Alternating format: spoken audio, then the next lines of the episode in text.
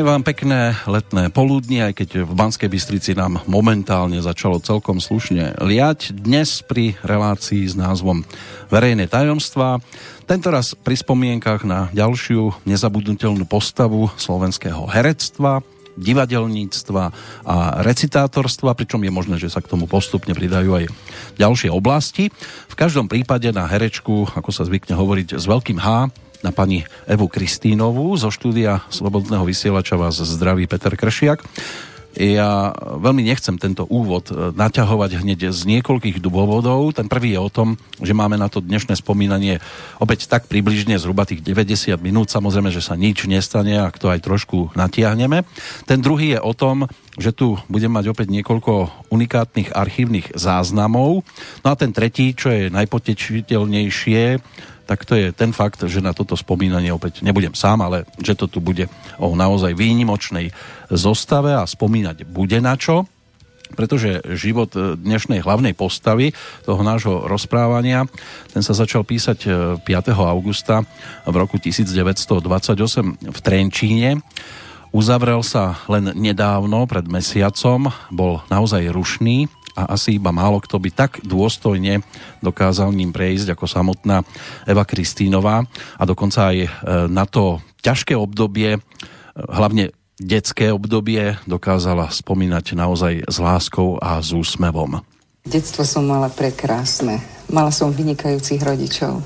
Otec síce ako dôstojník bol veľmi málo doma, ale keď bol doma, tak sa nám plne venoval.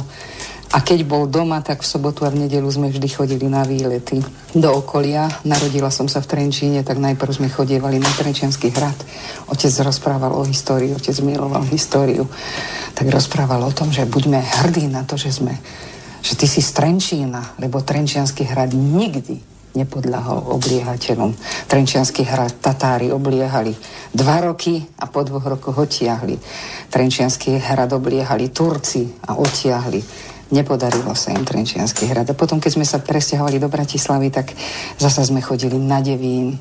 No bolo to krásne. Otec veľa spieval, veľa nám rozprával. Mamička bola Češka, tak ona nás učila spievať české pesničky, ale nakoľko keď sa brali tak si slúbili, že deti budú vychovávané v slovenskom duchu, lebo otec na tom teda nástojil, tak mama s tým súhlasila a tú výchovu národnú nechala úplne na otca. Ona sa mu do toho nemiešala. No keď som zháňal materiál, hlavne zvukový záznam, v ktorom je možné počuť hlas e, pani Kristínovej, tak je tu našťastie zo pár možností dostať sa k reláciám, ktoré vysielala slovenská televízia obával som sa, že či vôbec niečo nájdem, napokon sa podarilo a dosť e, veľa výpovedí. Ono je najideálnejšie, keď nám o tom rozpráva ten človek, ktorého sa to priamo týka, tých unikátnych záznamov s pani Kristínovou našťastie je viac. Aj tie, ktoré sa točili okolo toho jej ťažkého detstva, bolo to naozaj dosť ťažké. Moja sestra sa po otcovom zatknutí 18. mája sa narodila o 8 dní 26. mája. Čiže najmladšia sestra sa narodila až po otcovom zatknutí. A Veľmi ťažko sme žili, veľmi ťažko. Doslova z milodarov, čo nám kto doniesol, lebo mama ťažko ochorela.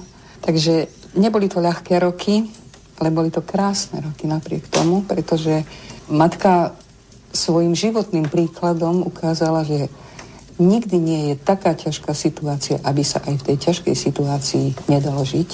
A vedela nás tak pripraviť na všetko, že my sme to prijímali ako samozrejmosť. To bolo jasné, že otec nič iného nemohol urobiť, len to, čo urobil a my sme si ho za to vážili.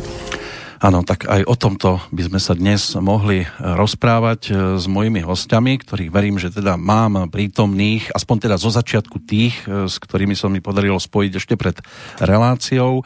A ako prvého by som tradične mal privítať v podstate človeka, ktorého toto všetko bola taká základná myšlienka, mal by byť na Skyblinke, ak sa počujeme s Petrom Valom opäť.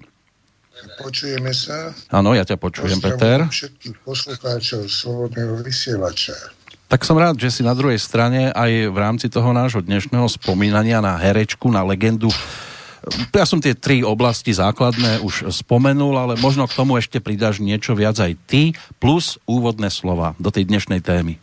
Celá záležitosť je taká, že jej osud je zviazaný s osudom otca svojím spôsobom. Áno, ona to tam spomínala v tomto úvode. On bol major Kristín sa dostal do väzenia za slovenského štátu za takých zvláštnych okolností, lebo Spomínala aj to, že nedal tie zbranie Nemcom. Úplne až takto detailne e, o tom detstve ešte nerozprávala. Pri Trenčine neboli zbranie.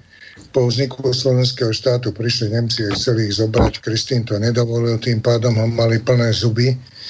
A neskôr mu nasadili nejakú agentku gestapa, akože od Beneša, neviem čo, no a tam, tam na to toho chytili, tak dosť, vtedy vznikol súd. Čo bolo jedno zaujímavé, že po bombardovaní Apolky politických spolu so zločincami z Bratislavy preniesli do Leopoldova, do väznice. A tí zločinci boli v okovách, ale Peter Horvát, ktorý ako dezerter bol odsudený na trest smrti, čo prezident zmenil na doživotie a Kristín boli s voľnými rukami, Dokonca aj vo vezení boli tak, že fungovali v administratívnej budove nejako, že tí ľudia veľmi rozlišovali politických od zločincov. No. A Peter Horvát spomínal, že tú, Kristínovú predstavu takého slavianofilstva mal predstavu takého slovanského mesta, slovanského štátu, všetko na tomto pracoval, o tom dosť často vyprával. Do Eva asi pani Eva si spomínala to, že v podstate ako decko otec bol v base a potom neskôr za komunistov bol otec v base takisto. A ono ju táto zatvrdilosť tohto otca asi poznačila, lebo išlo to v slovenskou a slovanskou líniou, išla stále až do najvyšších rokov, ale Myslím si, že tu by bolo dobre k začiatkom, keby povedal niečo Milan Polák, lebo videl jej predstavenia a pozná to veľmi dôverne. No pána Poláka by sme mali mať tiež na Skyblinke, dúfam, že sa teda počujeme. Tak ja vás počujem. No super, my vás počujeme úžasne. Pán Polák, pekný dobrý deň vám želáme a samozrejme hneď takto na začiatku ďakujem za to, že ste boli ochotní sa tohoto všetkého e, zúčastniť a odovzdávam vám tým pádom aj slovo. No ďakujem. E, tak pokiaľ ide o Evu Kristínovú, tak prichádzame do styku s veľkou hereckou individualitou, s e, herečkou tej generácie, ktorá pozvihla umeleckú úroveň nie len slovenského herectva, ale slovenského divadla ako takého ktorá bola obľúbenou herečkou v podstate všetkých režisérov Národného divadla, e, najmä Karola Zachara, Jozefa Budského, Tibora Rakovského a potom neskôr Pavla Haspru, ale aj Miloša Pietra. E, to znamená, že E, mali ju radi a volali ju e, na vytvárať vynikajúce a významné postavy, hlavne preto, že to bola herečka širokého, výrazového a vyjadrovacieho rozpetia. Teda nebola to iba baladická tragédka, sa dalo predpokladať e, z jej zjavu a z väčšiny postav, ktoré vytvárala. Ale bola to aj vynikajúca a spolahlivá komediálna herečka, e, e, ktorá bola schopná vytvoriť šťavnaté, spontánne a také e, prirodzené, úsmevné postavy, e, dedinské postavy z ľudu a e, popri tom samozrejme vytvárať postavy cisárovien, kráľovien, No tu mi nahrávate, tu mi nahrávate trošku aj na smeč, lebo jedna jej výpoveď e, sa týkala otázky, že ako dokázala tak presvedčivo stvárniť nielen tzv. jednoduché ženy, ale aj kráľovné. Tak si vypočujme samotnú pani Kristínovu, ako na túto otázku odpovedala. No keď dostávam túto otázku, mohla by som sa tváriť, že áno, dokázala som jedno aj druhé, ale v podstate nie je taký rozdiel medzi tou šľachtičnou alebo kráľovnou a medzi tou gazdinou, medzi tým typom gazdín, teda sedliackých žien, ktoré som ja hrávala. Teda to bola tiež určitým spôsobom kráľovna na tom svojom vlastnom dvore.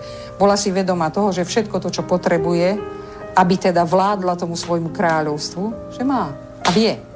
Áno, je to iný štandard, povedzme, inak sa obliekala, troška inak sa pohybovala, mala trocha iný slovník, ale ten slovník predpisuje autor však áno, ale v podstate to, to vnútorné, ten vnútorný prístup a pôsobenie na ľudí, to je rovnaké. Čiže nie je to taký rozdiel, ako sa to zdá.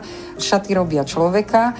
Fakt je, že tie šaty toho človeka robili aj mňa ako herečku. Ja keď som sa potom videla v kostýme, tak keď ten kostým mi sadol, takže som si uvedomila, že to je môj kostým a že to je tá postava. Vtedy som si uverila absolútne.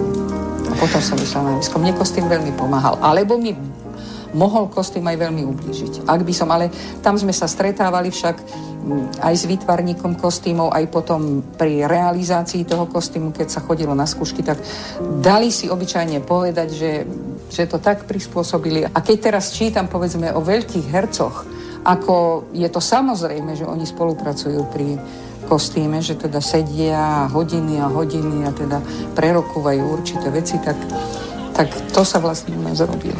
No pán Polák, hneď otázka na vás, taká povedzme, že možno aj trošku odbočujúca. Vy ste, pani Kristínovu, mali radšej v tých e, pozíciách jednoduchej ženy, alebo vám vyhovovala viacej ako kráľovná, respektíve ako e, predstaviteľka nejakých takých veselejších postáv? Tak e, treba povedať e, toľko, že e, Kristínová vytvárala vládkyne z palácov, ale aj z dedinských pitvorov. Áno, ona to tam ovládala celé, jasné. Že e, ťažko povedať, že ktorú, ktorá postava bola pre ňu silnejšia a teda by som povedal účinnejšia aj smerom divákovi.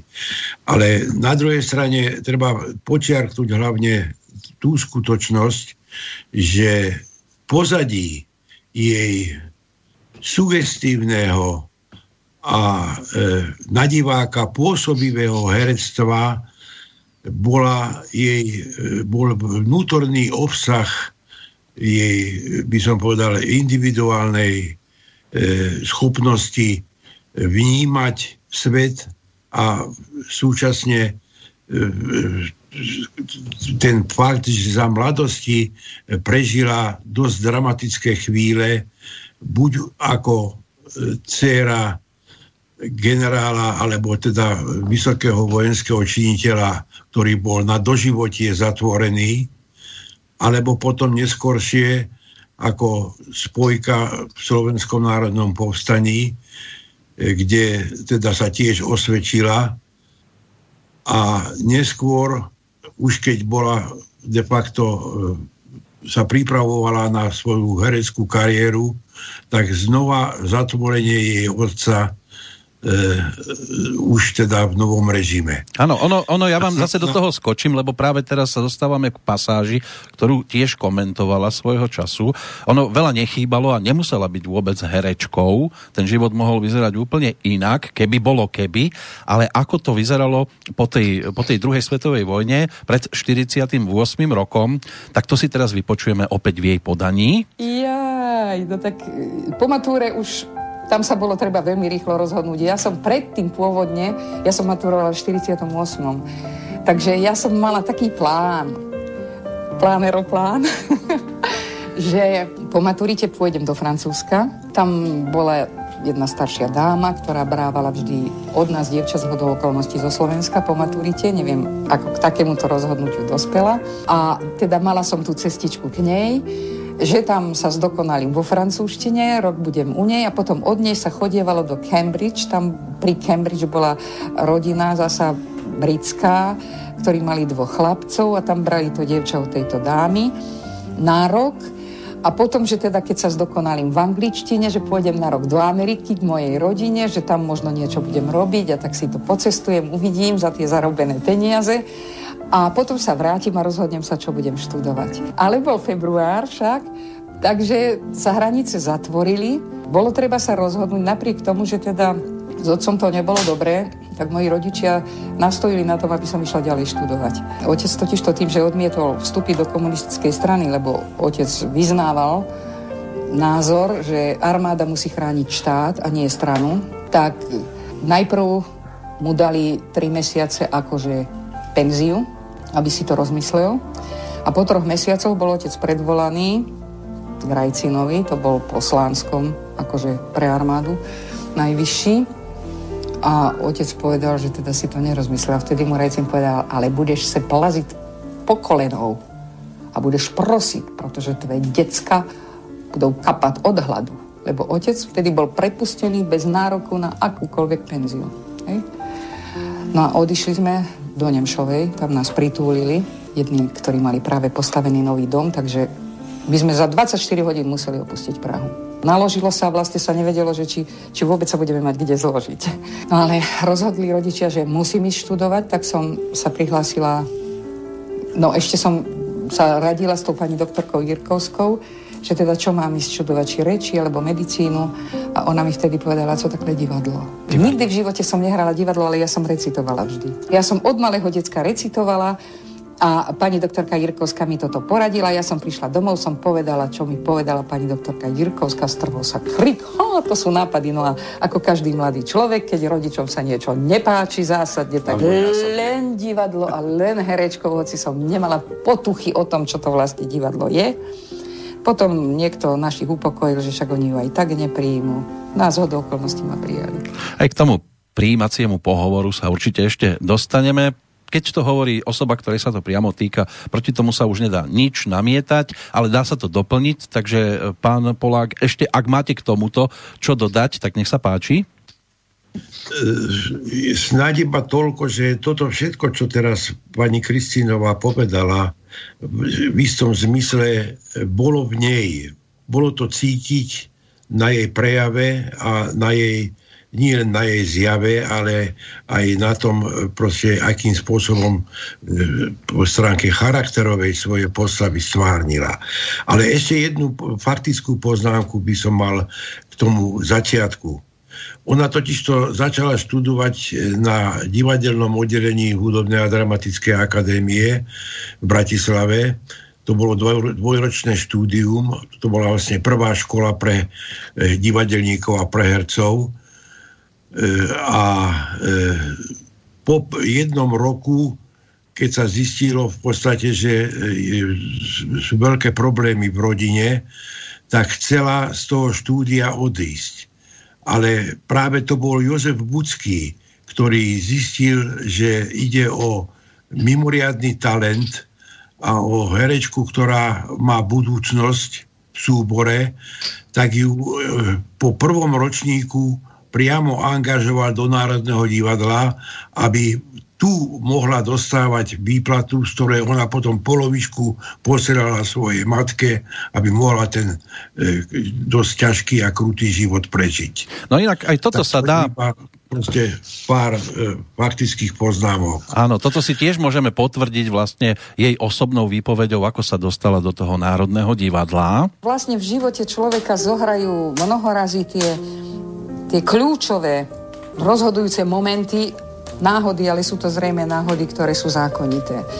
Ja som vtedy v lete robila v komparze, točil sa film Štrajk na hore Hroní. A ja som tam z toho komparzu som mala vybehnúť, hodiť sa na mŕtvolu svojho muža, ktorý tam pri tom štrajku bol zastrelený a zavolať Jano. To bola celá moja rola. A vtedy ma oslovili, robili so mnou herci zo Zvolenského divadla a z Prešovského divadla, vlastne šéfovia tých divadiel. A oni ma oslovili, že teda by potrebovali herečku a že či by som neprišla k ním. A ja som povedala, že si to musím rozmyslieť, tak som zakráčala za našim vedúcim štúdia, to bol veľký slovenský režisér a herec Jozef Bucký, národný umelec, a išla som sa s ním poradiť. Ktoré z tých dvoch divadiel by som si mala vybrať? Lebo to bolo po roku však. A ešte mi zostávalo dokončiť ten ďalší rok. A on mi vtedy hovorí, a prečo chcete ísť už do angažmá? Však počkajte ešte rok. Ja som povedala, ja som sa mu vtedy priznala, som povedala, že ja mám tento problém, že potrebujem podporovať rodičov, potrebujem podporovať, teda matka je tak a, a on hovoril, no tak potom nechoďte ani tam, ani tam, my vás angažujeme do divadla, do Slovenského národného divadla. Potom ma niektorí kolegovia, hlavne kolegyne, upodozrievali, že som to urobila akože, ako fintu, ale nebola to finta, bola to pravda. Trpká pravda, skutočnosť. No a pravda je to, že Národné divadlo získalo veľkú posilu herečku, naozaj, ako som už v úvode povedal, s veľkým H, o ktorej sa dnes rozprávame a o ktorej sa budeme rozprávať aj s kolegami, ktorých by sme mohli zaradiť aj do tej skupinky recitátorskej a ja som rád, že aj u nás v štúdiu jedného z hostí máme priamo, pána Juraja Sarvaša, ktorého vítam opäť v Slobodnom vysielači. Pekný dobrý deň, pán Sarvaš. Ďakujem veľmi pekne. Tak Eva Kristínová, dnes hlavná postava našeho rozprávania a čo vo vás sa prvé vybaví, keď e, sa povie toto meno? Viete, ja som s Evkou Kristinovou robil veľmi veľa. Veľmi veľké inscenácie, inscenácie, ktoré sa skladali samozrejme väčšinou z poézie a to bol napríklad e, veľká óda na lásku od Jana Smreka Básnik a žena. My sme prví na Slovensku inscenovali celého, e, celú ódu, ja to tak aj nazývam, že je to óda na lásku, básnika ženu, čo Janko Smrek odobril a bol strašne šťastný.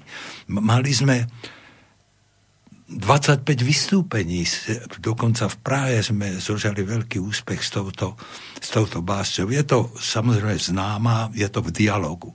A Eva, keď sme spolu robili, ja to musím povedať, keďže nadvezujem aj na Milana Poláka, že bola vnútorne zainteresovaná na každej postave. Či už to bola postava z dedinského prostredia, alebo hrala Macbeth, Lady Macbeth.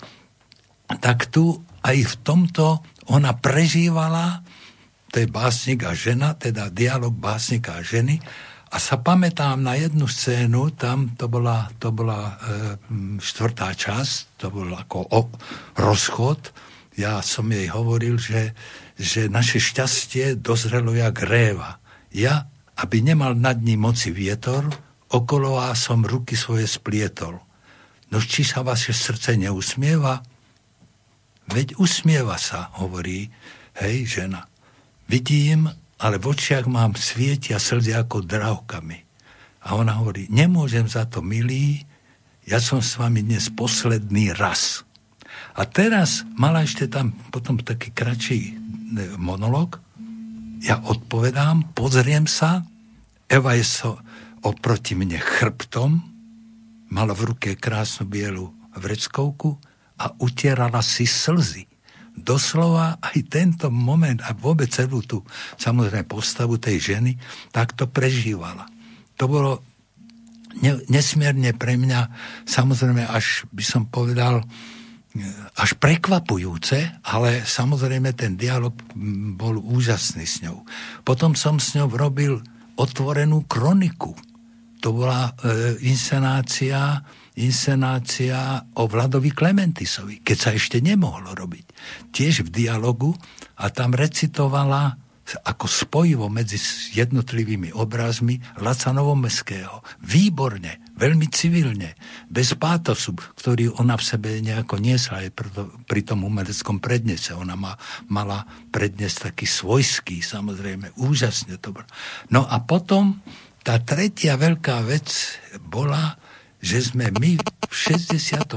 založili skupinu Intergenerácie, kde sme propagovali našu klasiku Štúrovcov, čo tiež ešte nebolo ne, nejako. A tam Eva zažiarila takisto v umeleckom prednese. Takže ja si na Evu spomínam samozrejme najmä po tejto stránke, hoci ja som režiroval aj v Národnom divadle rozprávku Šípková Ruženka, kde hrala Modrú kráľovnú a ona vedela sa podriadiť postavám, aj Milan to spomínal, nebola celkom taká e, pre režisérov. Režiséru ju obsadzovali. Pravda, lebo naozaj to bola herečka e, vynikajúca. Ale ona sa vedela aj postaviť musela ísť do hĺbky tej postavy. A tam sa mnohokrát aj e, s režisérmi zaiskrilo. Samozrejme, vedela prijať hej, ten režijný zámer, ale bola aj takto po tejto stránke tvrdohlava, čo nakoniec prinieslo e, táto tvrdohlavu za ten dialog s režisérmi, naozaj vyústilo do veľkých, veľkých vnútorných postav. To je nezvyčajné, len si treba, tak ako Milan povedal, zoberte si Lady Macbeth a zoberte si Evu z Bačovej ženy. Ja by som odporúčal, keby v slovníku e, dramatických postav si ľudia pozreli, čo ona dokázala za ten svoj život. No my si aj vypočujeme, ako napríklad svojho času reagovala na otázku, že ako sa rýchlo dostávala do takýchto svojich úloh a ako sa dokázala zžiť so svojou postavou. No ja som taký pomalší typ. Mne to dlhšie trvalo. Mne to oveľa dlhšie trvalo, lebo ja, kým som tomu textu vnútorne absolútne nerozumela, tak som ho nevedela interpretovať. To bol môj veľký handicap, lebo obyčajne sme bolo vyvesenie, na, na fermane vyvesené obsadenie a na druhý deň bola skúška, alebo ak to obsadenie vyvesili povedzme v sobotu, tak v útorok sa začínala skúška. Takže to bol veľmi krátky čas na to, aby človek iste stal sa niekedy ten zázrak, že tá rola človeku hneď sadla. Ale to je len dôsledok toho, keď človek mnoho razy už sa pasoval s úlohami a malo to povedzme tak, že, že tie príležitosti herecké neboli v takých intervaloch veľkých, tak vtedy človek ľahšie, ľahšie sa dostával k tým postavám, do jadra tej postavy. Ale niekedy ten text človeku dal veľa zabrať a až keď som ten text vnútorne pochopila a ovládla, čiže keď som ho vedela, tak vtedy som ho vedela čítať a hovoriť. Mala som ja veľké handicapy, preto e, sa mi ťažko pracovalo povedzme s kolegami alebo s kolegyňami, ktoré pracovali rýchlejšie a ktoré to človeku dávali najavo, že už by si mal byť ďalej. Tak takto hovorila o sebe. Ona, dá sa s tým súhlasiť, áno? Áno, dá sa s tým súhlasiť a, a naozaj to, čo som povedal, to isté robila aj v tom umeleckom prednese, ak hovoríme o tom. Ale toto, kým ona nedošla k jadru postavy, tak sa nepohla a s režisérom, ako som už spomenul, hm? sa aj pohádala, čo niektorí režiséri nemali radi, ale vedeli, že ten výkon u nej bude výborný. No ale ešte chcem povedať, napríklad ona sa učila texty, najmä e, čo sa týka poézie, že si prepisovala rukou všetky tie texty. Od slova do slova. Od slova do slova a tak sa učila, preto ona ja tento prístup nemal som taký, ale tiež som, pokiaľ som nerozumel básni, hoci len jednému veršu, tak som sa do toho zátýl. Ale ona si to písala a podľa toho sa aj naučila. Preto až do konca svojho života, jak by aj spomínala Josko Simonovič, ktorý v tých kritických chvíľach navštevoval, ja som sa tam ani nedostal, neodvážil, do konca života mentálne vedela všetko na spameť. No a toto nám potvrdí, ak teda je teraz na telefónnej linke pán Jozef Šimonovič, ktorého pozdravujeme. Dobrý deň, pozdravujem aj všetkých mojich vzácných kolegov. Ďakujeme, pán Šimonovič, opäť za vašu ústretovosť. To bož pri téme, ktorá vám určite bude dosť blízkou, pani Eva Kristínová. Áno, no ja môžem povedať len toľko. Evu som vnímal v troch rovinách. E, v prvom rade e, ako vynikajúcu herečku mal som tu možnosť spolupracovať v inscenácii e, Matka Guráš, ktorú, ktorú nepremierovala, lebo medzi tým ochorela, ale tie skúšky boli úžasné to znamená v rovine herečky, v rovine recitátorky, pretože som mal tú možnosť vzácnú, že ma oslovila ona a e, tak ako aj Eva spomínala, že recitovala od malička, tak aj ja som recitoval od malička, hoci nikdy som od malička nemal predstavu, že vôbec, že by som niekedy bol hercom, alebo že by som vôbec hral divadlo. E, tá spolupráca s Evou bola až taká, že sme znovu nahrali Smreka, to, čo spomínal Ďurko, e, básnik a žena. E, nahrali sme spolu s Evou ďalšiu, pre mňa veľmi vzácnu a zaujímavú nahrávku na CD, všetky básne týkajúce sa Štefánika. E, potvrdzujem to, čo hovoril Juraj, že Eva mala úžasnú pamäť. Ja som bol pretože som za ňou dosť často chodieval do toho domova, tak som sa jej raz pýtal, hovorím, Evi, a toto čo máš tu za knižku? A že to sú také básničky nejak. A hovorím, a to ako čo s tými básničkami? No vieš, ja sa to učím, každý deň sa musím naučiť jednu, ja nemôžem nechať zaspať mozog. A keď som sa jej opýtal, že zhruba na akú časovú dobu vie básne na spameť, tak keď mi povedal, že zhruba asi na 3-3,5 hodiny, tak musím povedať, že som od úžasu mal otvorené ústa. Lebo no, to už mala pokročilý vek v tom čase. To, no tak to bolo asi, asi pred rokom. To mala 90. Áno, to bolo pred rokom. A je pravda jedna, že aj keď sme, lebo mal som to šťastie, že spolu s Eukou a spolu s Idou Rapajčovou sme precestovali veľký, veľkú časť Slovenska s vystúpeniami, s poetickými vystúpeniami, s recitálmi. A pravda je jedno, že obidve tieto dámy ma udivovali množstvom textu, ktoré ovládali na spamäť. To sa určite dobre počúva aj tej druhej dáme, ktorú ste spomínali, lebo by mala byť na druhej telefónnej linke pani Ida Rapajčová. Áno, ja ešte by som, ano, ešte ja dodajte. ešte, pardon, prepáčte, lebo som spomenul len dve roviny, ako som vnímal Evu. Je, existuje ešte aj tretia rovina. Uh-huh. Ja som sa samozrejme zoznámil niekedy v 60, 70. roku aj s Ľubom, Eviným synom, ktorý chodil do Národného divadla robiť štafáž a, a také tie maličké postavičky. Tak ako aj my sme z vysokej školy boli obsadzovaní do malých postav v Národnom divadle.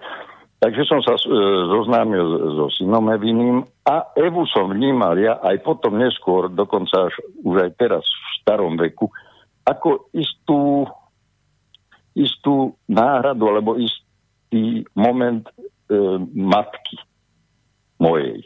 Hej, vzhľadom aj na to, že ja som stratil matku, keď som mal 8 rokov, tak e, ja som voči Eve mal takýto vzťah. To je ten, tá tretia oblasť, ako som ju vnímal. Mm-hmm. No spomínaná bola aj pani Ida Rapajčová, ktorú by sme mali mať na druhom telefóne, ak sa počujeme teda. Áno, počujeme, pozdravujem vás aj, aj vážených poslucháčov, som veľmi rada aj v stesných podmienok, podmienkach, lebo som e, program sa mi celý mení, ale tým vás nebudem zaťažovať. Hlavná vec, že sa počujeme. Áno, počujeme vás veľmi dobre. Tak ano, dúfam, že vás to nebude obmedzovať ani pri tom rozprávaní, tie podmienky, ktoré tam máte. Hlavne, keď sa teda to všetko bude týkať pani Kristínovej. To určite. To určite, lebo aj ja mám na Evu len tie najlepšie spomienky a keď ste povedali jej meno, nemohla som povedať nie a samozrejme som v dispozícii, takže je to príliš čerstvá spomienka na ňu, pretože nedávno odišla. Áno. Pomedzi nás a e, tak, jak počúvala som Jurka Harvaša, jak som počúvala pána Šimonoviča, tak je na čo spomínať, lebo Eva bola bohatý človek hlavne vnútorne. A veľa mi dala od začiatkov mojich hereckých aj recitačných, bola takým mojim veľkým vzorom. A čo sa týka tej pamäti, no tak hovorí sa, že to je aj danosť, ale je pravda, Evička mala v jednom pravdu, že treba pamäť trénovať. A herec bez pamäti, to je tak ako hudobník bez sluchu. To jednoducho nejde. A my sme s Evou mm, absolvovali nie, jeden program a vždy bolo samozrejme, že sme robili veci z pamäti, pretože ona to tiež tak ako ja považovala za samozrejmosť.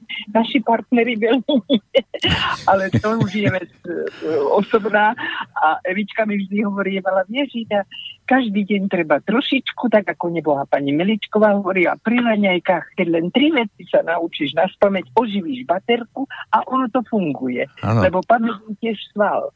A je to pravda tréningom sa pamäť dá vytríbiť a robím to do dnes a ono to naozaj funguje. Takže odporúčam vrelo všetkým, čo chcú tré, trénovať a chcú mať dobrú pamäť, nech trénujú a budú mať dobrú pamäť. No to, to sa práve chcem aj opýtať, že ja som si všimol, že herci muži, keď recitovali, dosť často držali tie dosky, v ktorých mali text, ale, ale ženu si takto neviem vybaviť herečku s ťahákom. Ale viete, ale napríklad v Gustovalách nebohý, nech mu je zem ľahká, to bol tiež pán herec, ktorý bol pre mňa idol. A on nikdy bez dosiek a bez papiera nevystúpil. Aj keď už tak hovorím, gusto, ale veď ty už to musíš vedieť na spameť, veď už to toľký raz robíme. A on hovorí, tak ja mám pocit istoty, to mi stačí. A zober si aj ty ten papier, nech vedľa teba nevyzerám jak taký idiot. Pán Sarvaš, teraz otázka vašim smerom. Ja som si, pam, pamätám si nejaké tie televízne zábery, že aj s doskami, aj bez dosiek. Čo vám bolo bližšie, že ten ťahák bol taká opora? Viete čo, ja Ale som... tak pocit istoty to možno dá. Mne osobne veľmi nepomohol, skôr naopak zavadzal, lebo uh-huh. ja mhm. potrebujem aj napríklad voľné ruky a gesto. Ale ano. je to individuálne. Áno. tak sa spýtame pána Sarvaša, ako on si s týmto poradil? Samozrejme s Idou a Zevou. Ja tiež sa snažím, alebo celý život až doteraz naspameť recitovať. Ak boli nejaké dosky, tak to bolo len, že som musel robiť nachytro nejakú mhm. báseň.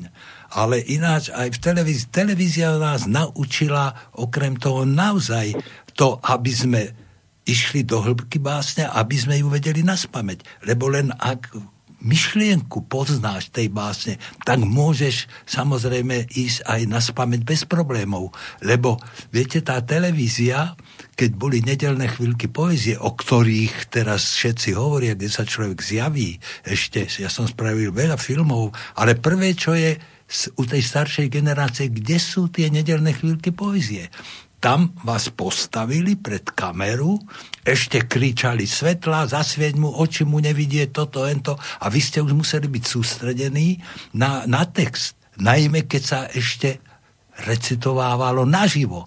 Ja som zo Zvolenského divadla chodil do Prahy recitovať naživo e, nedelnú chvíľku poezie. Takže ja som to, tomto vyznávam tiež presne, ja sa do tejto trojice, o ktorej teraz ano. momentálne hovoríme. Hej, ale napríklad aj Joško Šimonovič, Joško Šimonovič povedzme, Hviezdoslava tiež recituje e, výborne na spameť. A tiež mi môže potvrdiť, len keď e, nás narýchlo niekde prosili, aby sme prečítali báseň. V tomto Gustovalách bol taký, taký istý bol výborný recitátor Mikuláš Huba ten takisto nechiel bez dosiek. Tú istotu potreboval. Ano. Ale naozaj pôsobenie na diváka je naozaj, keď to recitujete na spameť. Hej? Určite. No pán Šimonovič to môže tiež potvrdiť, či sa mu lepšie pracovalo s doskami alebo bez dosiek? No tak ja musím, na rozdiel od mojich zácných troch kolegov musím povedať, že ja mám istý repertoár, ktorý viem naspameť, ale po väčšine chodím s doskami, pretože vždy pridávam nejaké nové básne. Samozrejme, po, po čase ten, sa človek tú básne naučí. Čiže už môže ju vyškrtnúť z toho papierového, z tej papierovej formy ale na druhej strane zas, e, ja som mal možnosť aj s pánom Valachom recitovať a musím povedať, že ono to naozaj nie dobre by vyzeralo, keby jeden mal dosky, druhý nemal dosky, pretože by naozaj mohlo vzniknúť u poslucháča to, že a čo len ten bol buď lenivý, alebo, alebo, e, alebo je neschopný, alebo tak. Ale opakujem znovu, to množstvo textu, ktoré nás pamäť ovláda napríklad Ida, alebo ovládala Eva, tak to musím povedať, to ja ani zlomok toho textu neovládam na spamäť, čo oni vedia. No aká Ale, bola... Viete, ono je, to, ono je to totiž, ono je to totiž toto, tak, lebo ja som aj s pánom Hubom starším, teda s Mikulášom, na túto tému sme sa rozprávali. A ono je to také zvláštne, lebo on tvrdil, že na rozdiel povedzme od môjho profesora e, umeleckého prednesu, pána profesora Záborského, ktorý tvrdil, že človek si musí tú báseň osvojiť, musí si ju zobrať za, se, za svoju a tak interpretovať. Pán Huba bol trošku iného názoru, že e, my len tlmočíme text autora a preto ho nie je potrebné vedieť na spameť. Už či to je tak, alebo nie je tak, opakujem ja za seba, mne osobne e, sa lepšie robí s tým textom v rukách. Možno je to aj preto, pretože som po zrušení divadiel, v ktorých som bol, e, sa, bol v hereckom súbore v rozhlase, kde dennodenne sa dávali nové texty, nové básne, nová poézia, nová próza a tam sa človek bez toho textu v rukách nezaobišiel. Ale... Takže je možné, že aj to vo mne zanechalo nejaký pozostatok. Aká bola recitátorka pani Kristínova, to si teraz poďme tiež vypočuť. Požehnaj rod náš Bož výšin. V boji o bytie pospež na pomoc. Nech v sveta búrkach my sme zemou tíšim. Nech našu pravdu bráni Tvoja moc. Nech pokoj hostia bohabojné viesky. Daj mestám našim krásou pretekať. Daj Tatram hrozbu hromov. Ľúte blesky by nepriateľ náš musel zutekať. Strachom zutekať. Palica, s ktorou Slovák v svete blúdil, nech koreň pustí. Vetvu zelenú. Z fujary pastier sveté sny nám vlúdil. Slovenskú republiku scelenú. Nech nie to brata, čo by v jarme tápal, v ňom by reč materinská znemela. V nás vlastenectva žiari mocný zápal, jak v žití všednom krásna nedeľa. Božia nedeľa. Tak, takto recitovala pani Kristínová. Viem si predstaviť pri spevákovi, ktorý niečo prednáša, že sa môže pri tom pohybovať. Pri tom e, recitovaní je to už trošku komplikovanejšie a možno, že tie dosky pomáhajú aj tak trošku sa akože držať tej role, lebo keď má človek len tak ruky voľné, asi to nemusí byť úplne jednoduché. Všetko recitovať, ako to vidí pani Rapajčová? No pre mňa recitácia to je tiež svojím spôsobom výpoveď nie len toho, kto píše, ale aj ten, kto hovorí. Svojho času Maška Halamová tiež už nie medzi nami mi hovorievala, boli sme spolu priateľky a tým sa môj vzťah jej poezii samozrejme prehlbil, ale ona napríklad hovorievala, keď tú moju báseň hovoríš, tak som prekvapená, o čom všetkom som napísala. o čom všetkom som to napísala, lebo ani sama som nevedela a ty svojim hlasom dávaš dušu mojim veršom. Tak ja som to brala s rezervou samozrejme, lebo príliš som sa hlboko skláňala, aj to dnes skláňam pred e, poetkou Maškou Halamovou, našou národnou umelkyňou, ale bola pre mňa veľká čest, že bola to moja priateľka a mala ma rada. No. Takže no. to bol pre mňa taký záväzok nepísaný a dodnes je. Ale chtiac, nechtiac som sa musela tých jej pár veršov naučiť na spamäť, lebo toľkokrát som ich hovorila, ale je to výpoveď. Prijala som ich za svoje a v tom som egoista a priznám sa trošku aj tak pristupujem k tej poézii, že vyberám si veci, ktoré mm, zodpovedajú môjmu vnútru, aby som sa mohla za ne ako ja osoba postaviť. No keď sa, vrátime, keď sa vrátime k pani e, Kristínovej, keď sa stretli dve recitátorky, a respektíve keď ste sa vy dve stretli, už ste boli obidve ako recitátorky etablované, alebo to bolo ešte predtým? Ale to áno, to určite. A ja som išla po jej vzore ani nie tak po spôsobe recitácie, lebo to má každý svoj. A ona ho mala osobitý, ten prejav. A ja som si hľadala svoj pretože nikdy nie je dobre, keď sa chcete niekomu podobať. Musíte zostať originál sám sebou, ak chcete byť zaujímavý. To platí pre herctvo vôbec, nie len pre, pre recitátorov a, a pre hudobníkov napríklad to by Beethovenovi asi nemohli znieť, pretože každý interpret to robí, samozrejme dá do toho kúsok zo seba. To isté je s poéziou. A ja si ta, tak aj volím svoj repertoár a Evička tiež Erička si vyberala veci, ktoré ako si samozrejme jej plynuli a ľahšie sa jej učili na spomeň. Povinná jazda je povinná jazda, to tiež s tým som sa stretla, to nie je boh vie čo, ale ako profesionál to musíte zvládnuť. A aby to bolo na profesionálnej úrovni, tak musíte mať istú techniku. A technika je práve to, čo dnes trošku mladí ľudia opomíjajú a to je škoda, pretože javisková reč a umelecký prednes vyžadujú techniku. Vyžadujú kultúru hlasu, kultúru reči a kultúru samozrejme myšlienky. No a ako náhle prídete s autorom, ako sa hovorí, do, na jednu koľaj, tak sú to tie vzácne chvíľky a vzácne okamihy a tie sú neopakovateľné a kvôli tomu sa oplatí vydržať. Áno, neopakovateľné určite na tom pódiu, ale keď sa sedí v zákulisí a napríklad pred takým recitovaním na nejakom podujati, e, je tam čas e, na nejaké rozprávanie sa, alebo sa každý sústredí? Ja sa sústredujem a nemám rada rozptyl veľký. Uh-huh. Často som učinkovala na folklórnych e, festivaloch, či už vo východnej alebo v Terchovej, v Detve a tak. E, veľmi rada som účinkovala, ale práve ten hurhaj za scénou ma mm. rozčvoval, pretože folkloristi, tanečníci, speváci, to je, to je proste vyhňa.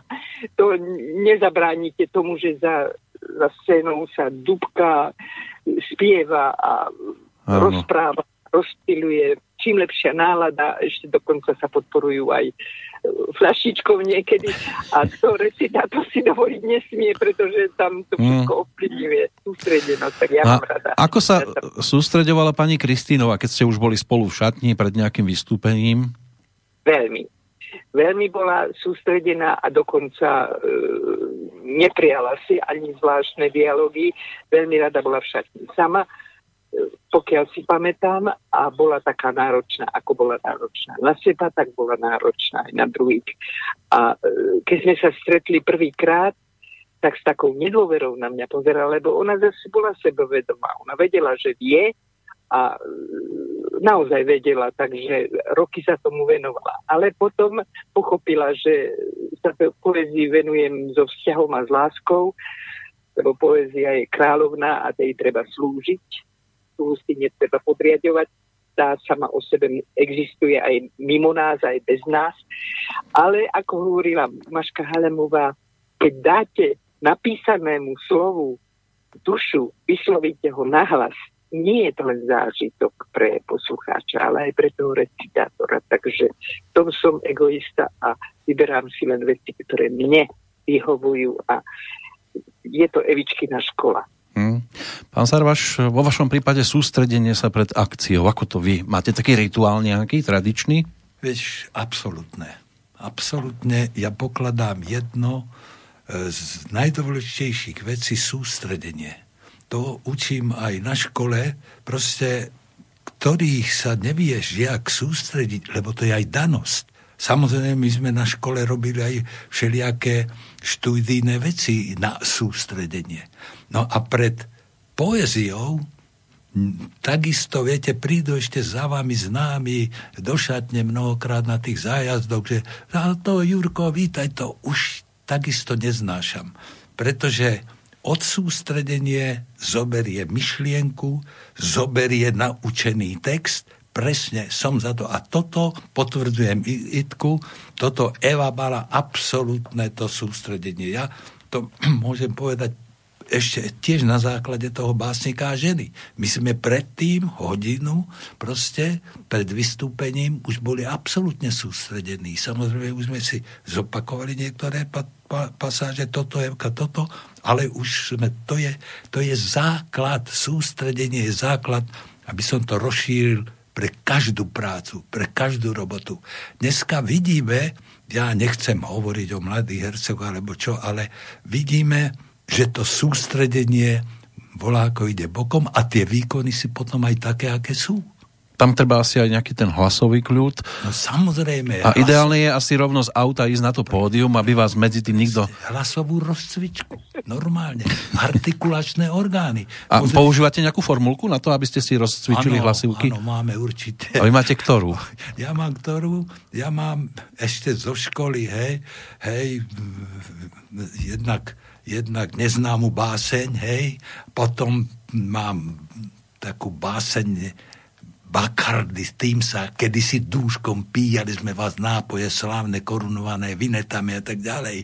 Mm-hmm. A potom, keď spomínam na školu, a ako aj spomínal Joško Záborský, ktorý takisto ovládal texty na spameť, on robil Hviezdoslava neuveriteľne. On nerecitoval Marínu, lebo jeho prejav hlasový fond už mu to nejako neumožňoval, ale A on takisto Vilo takisto v šatni sa sústredil. Ja som s tým robil. Robil v mojich niektorých tých kompozičných, napríklad Kukučína, keď som robil, tak on takisto sústredený absolútne.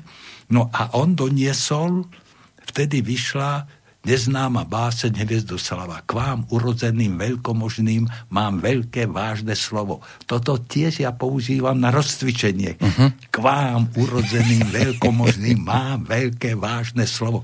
Pozrite sa na tú Evu. Znovu som ju počúta, počúval. Nádherná reč, nádherné mekčenie. To nie je.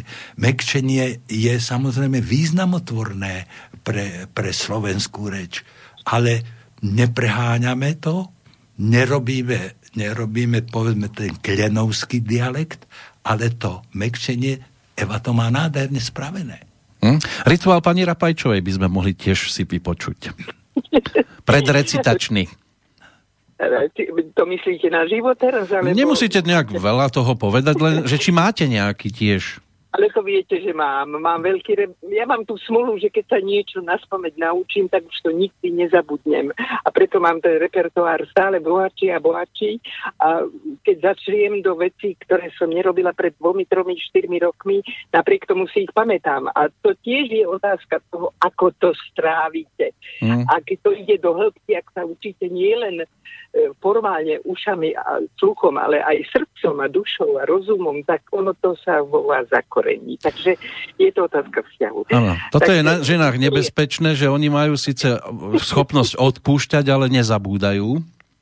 Ale to nie, ale to prečo to zužujete na ženy. Ja poznám aj takých mužov.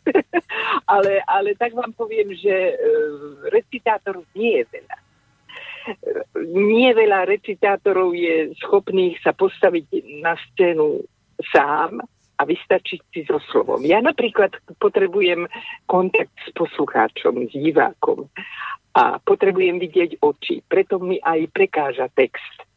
Lebo potrebujem e, to poslucháča vidieť, aby som vedela, ako mám na neho ísť, ako mám pôsobiť. Aj čerpám veľa vecí zo vzťahu, zo živého Mikrofón je trošku tak iná vec. Mikrofón je pes, ten vám od, odhalí všetky nedostatky, hlavne teda vo výslovnosti.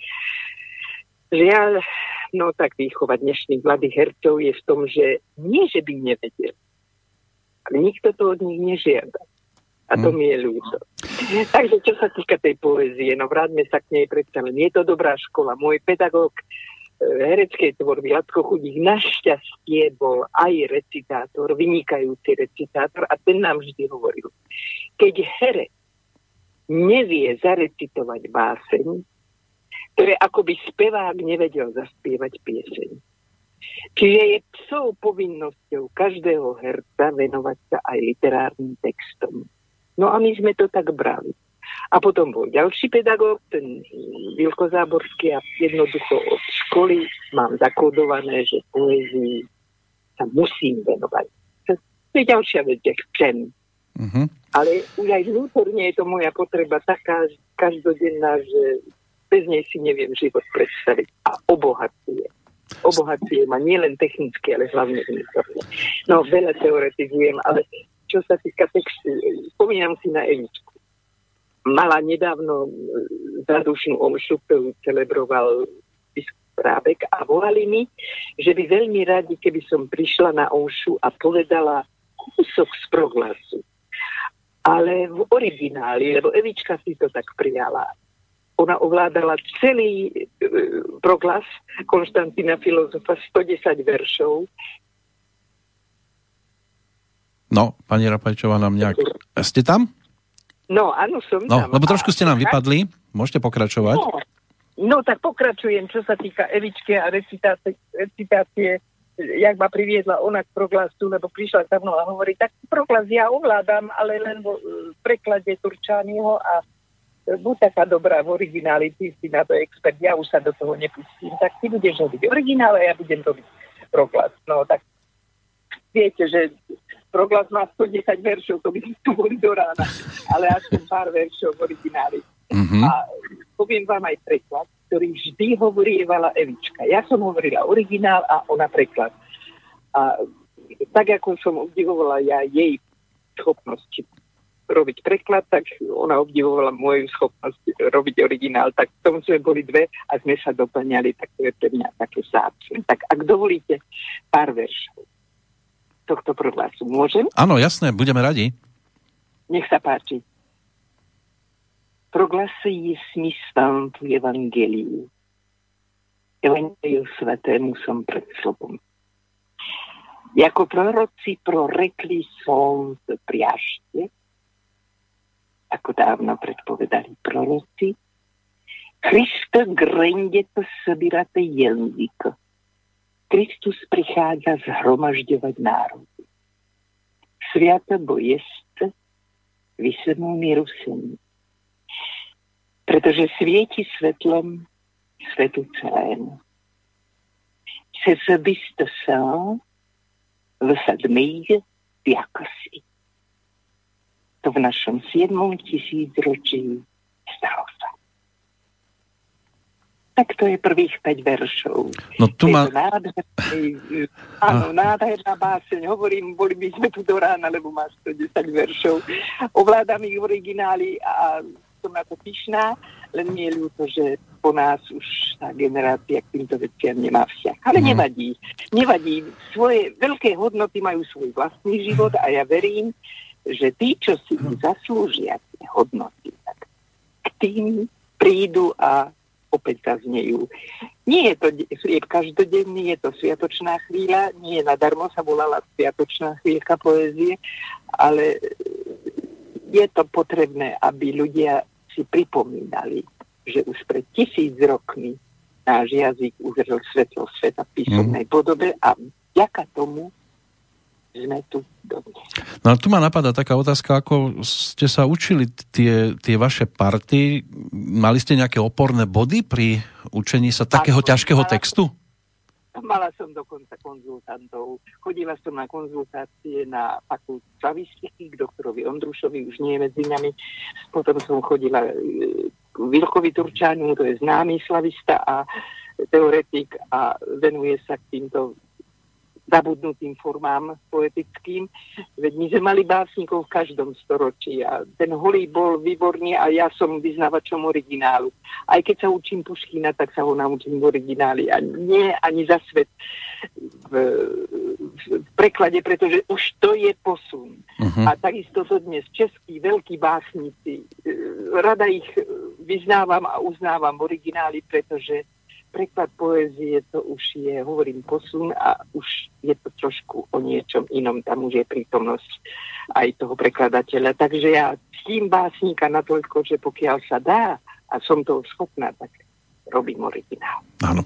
Bola tam spomenutá tá výučba hercov. Ako to videla pani Kristínová? Aká bola výučba hercov, keď ona začínala?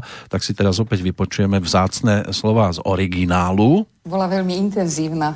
My sme vlastne boli v divadle od rána do noci. Ráno sa začínala skúška, na tých skúškach sme boli, takže sme videli ako skúsení a herci, ktorých sme obdivovali však.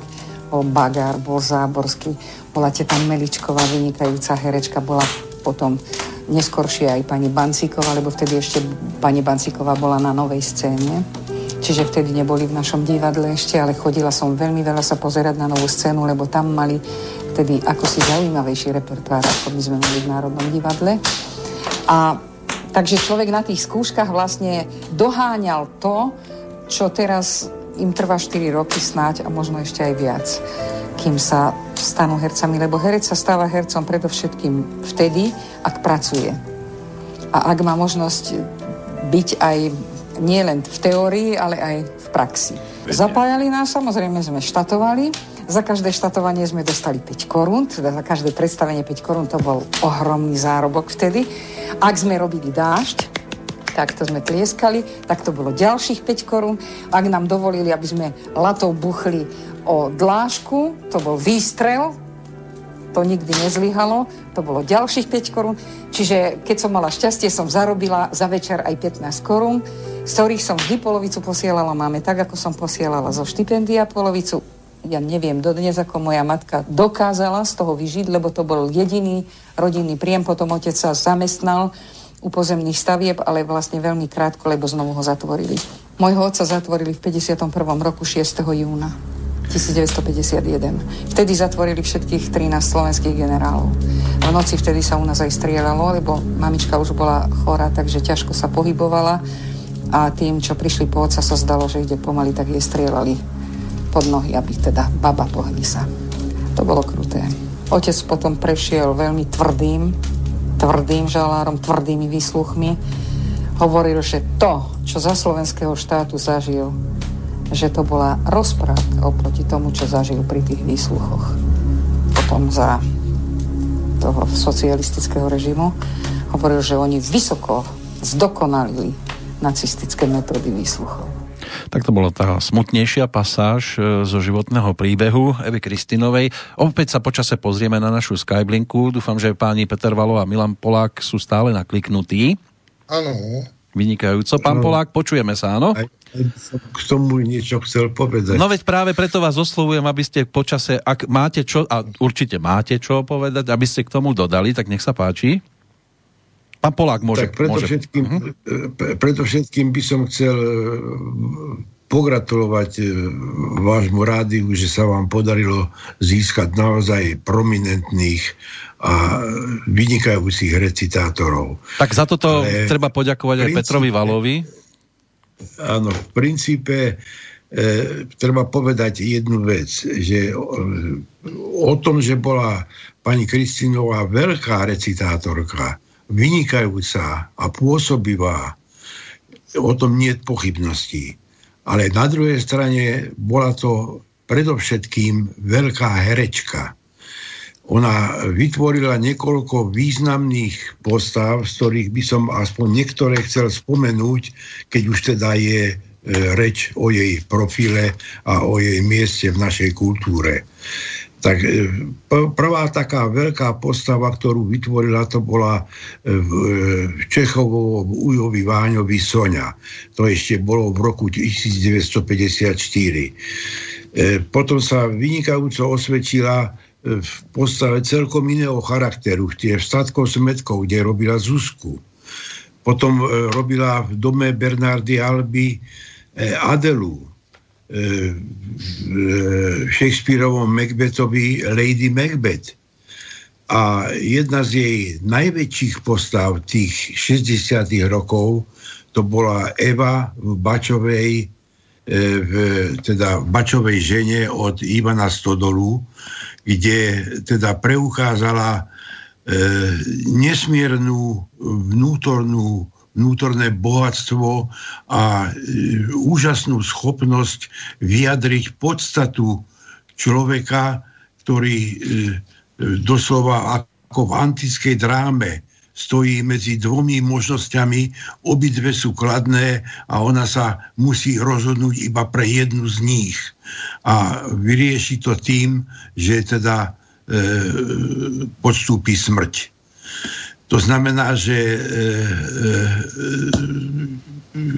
tak by sa dalo povedať, že táto Eva z Bačovej ženy je vrcholom E, dodnes neprekonaným vrcholom e, e, herectva mimoriadne silnej pôsobivosti a sugestívnosti a súčasne vystihnutie podstaty tejto veľkej slovenskej drámy, ktorá sa bez akýchkoľvek nadsadení môže stotožniť s tými to, tými najlepšími dramami e, antického sveta. E, pochopiteľne boli tam ďalšie postavy. Bola to matka Gúráš a navyše hrala v ďalších troch e, za dvoch e, brechtových hrách, hoci ona sama aj sa priznáva vo svojich spomienkách, že nemala k Brechtovi veľký vzťah. Ale ako náhle tú postavu dostala, tak urobila všetko preto, aby sa e, tá brechtovská poetika a filozofia dostali proste v divadelne e, pôsobivej podobe e, divákovi. Takže je možné, Takže že aj pre vás... Aj, aj pre vás... Preto, že aby sme teda popri tom, že bola recitátorka, ano. nezabudli na to, že tu bola jedna taká herečka, ktorá patrila, by som povedal, k veľkým individualitám slovenského herectva ako takého. Takže medzi aj... ktoré patrili pochopiteľne také mená ako už spomínaný Huba, e, Valach, Filčík, e, pani Prechovská a e, pani Královičová a veľa ďalších postav, ktoré e, vytvorili z nášho herectva e, súbor, teda e, respektíve e, kultúrny čin e, veľkých rozmerov, ktorý je naozaj porovnateľný so svetom, čo napokon svet aj priznáva, pokiaľ sa so slovenskou drámou a divadlom v tom čase stretol. Uh-huh. No, ono sa ťažšie komunikuje, keď sa nevidíme. E, tá otázka vašim smerom ešte, aj pre vás teda tá Bačová žena zostáva takou jej najskvelejšou postavou? Zatiaľ určite, e, samozrejme mala aj veľa iných postav. Uh-huh. Však robila, e, e, teda v Bačovej žene robila Evu a jedna z jej posledných postav bola tiež Eva a to bolo v Tajovskom hriechu, uh-huh. ktorá bola odohratá v roku 82. V 85.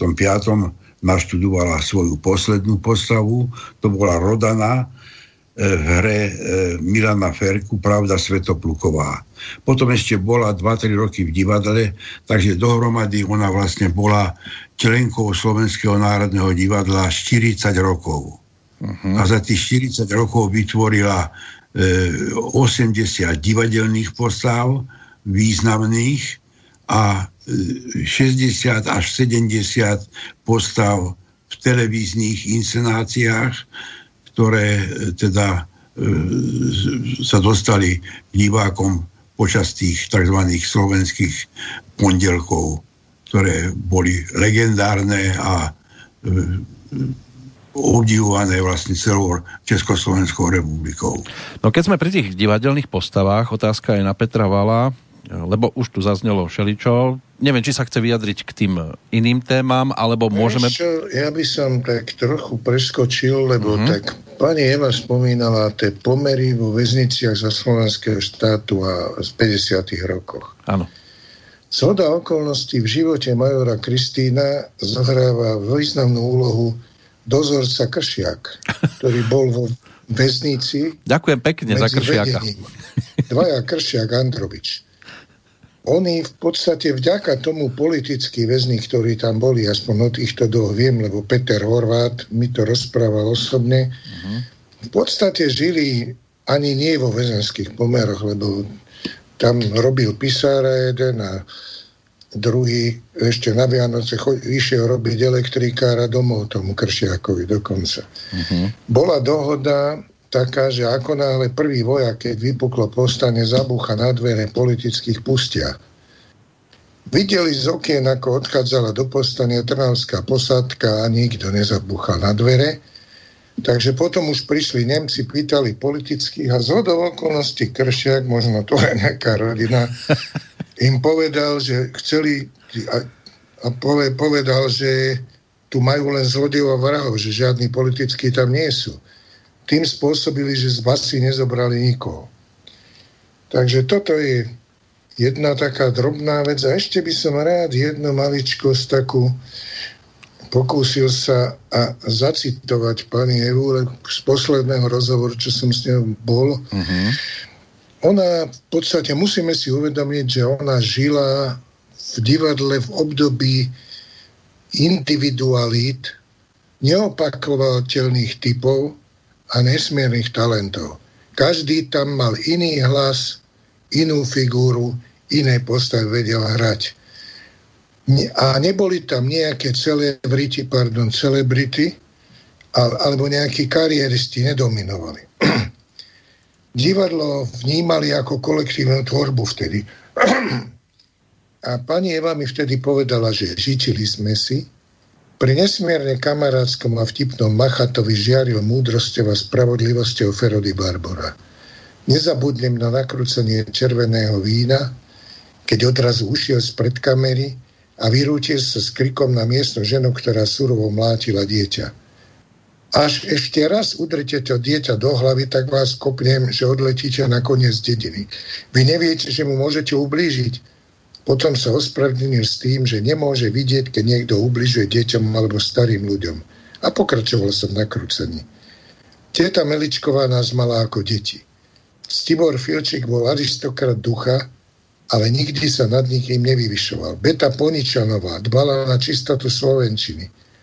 A znovu, každý bol iný typ, iný charakter a každý bol veľký herec. Dokopy to bola hotová symfózia. Symfónia. Uh-huh. Čiže toto bolo také vyjadrenie k dobe, keď to divadlo ozaj bolo národným divadlom vtedy a napriek režimu urobil veľké inscenácie, o ktorých sa dneska nedá ani snívať. Pán e, Sarváš, keď sa bavíme o tých úlohách pani Kristínovej, divadelných teraz napríklad, predpokladom, že ste niečo videli? Samozrejme, ja len chcem potvrdiť e, Peťové slova. To bolo obdobie, keď ja som samozrejme bol veľmi veľký priateľ s Ciborom Filčíkom. A na repertoár prišiel Sartre, Diabola Pán Boh. Vtedy v Národnom divadle vznikla aj, taká myšlienka u ľudí niektorých, že my túto filozofickú hru nemôžeme hrať, my sme proste e, herci srdcom, tak ako nás aj uznávali najmä, najmä Česi, ale aj Rusi, ktorí sem prichádzali hej, s veľkými inscenáciami. Ale zrazu sa uvidelo, ja som robil asistenta režie, E, to bol Jajo Pálka, režisér toho predstavenia. A Stibor Filčí hral hlavnú postavu Diabla. Marina Kráľovčová hrala Milenku. E, Ďuso Pántik hral pána Boha. A sám Stibor Filčík som ho odprevádzal vždy po skúške domov, tak ako aj to Peťo povedal, aristokrat ducha, skromný, hej, prívetivý, vtipný, on vedel toľko cigánskych vtipov, že keď sme na posedení mali, sme sa navzaj zasmiali. A Sartre, keď bol na predstavení, bez toho, aby nám kurizoval, povedal, a bola to pravda, najlepšia inscenácia diabla a pána Boha v Európe. Ja to hovorím preto ako doklad, teraz nebudem hovoriť o veľkých inscenáciách Jozefa Budského a to bola jedna naozaj symfónia a pritom my ako mladí sme prišli, však ja som bol poslucháč, ma učil Láco Chodík, Vilo Mikuláš Huba, hej, Teta Meličková, Borodáčovci, úžasní ľudia, úžasní ľudia, viete? A to, to je Eva Kristinová, Takisto, ako som už hovoril o jej prístupe, však sama to povedala, že pokiaľ nemala rozanalizovanú tú postavu, tak sa hádala aj s režisérom, nie, niekedy aj s dramaturgom, vtedy bol, povedzme, dramaturg aj Tonko Kret e, v tomto období. A s tým, že pokiaľ to nepremyslel, ale on, taký bol aj Filčík. Taký bol aj Filčík.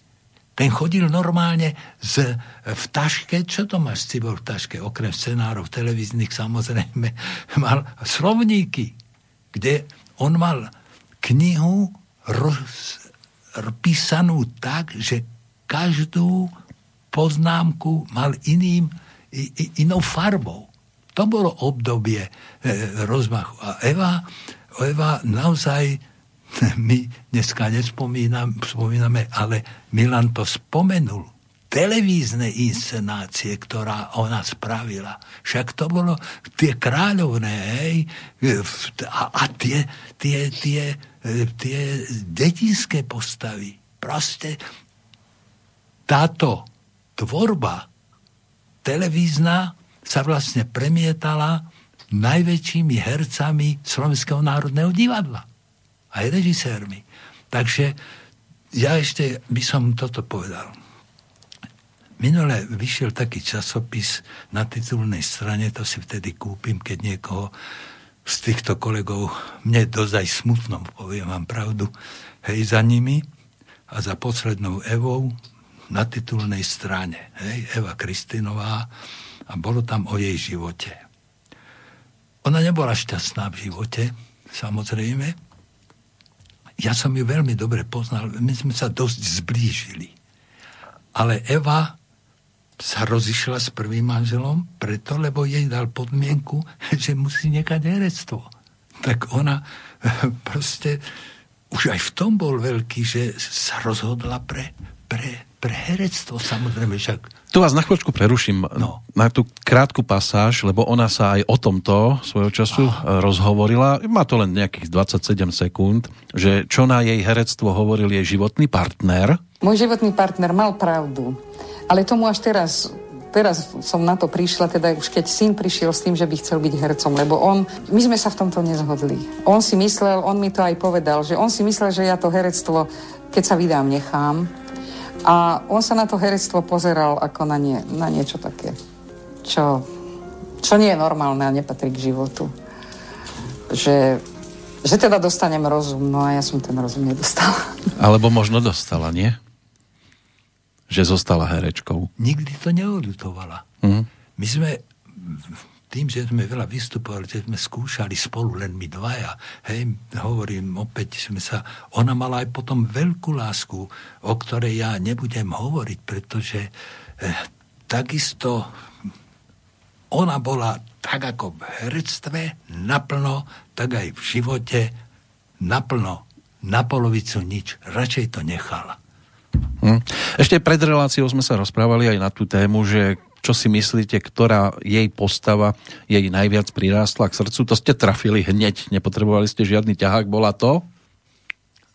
Eva z Bačovej ženy, mm-hmm. samozrejme. Presne toto vystihol aj, aj, aj Milan.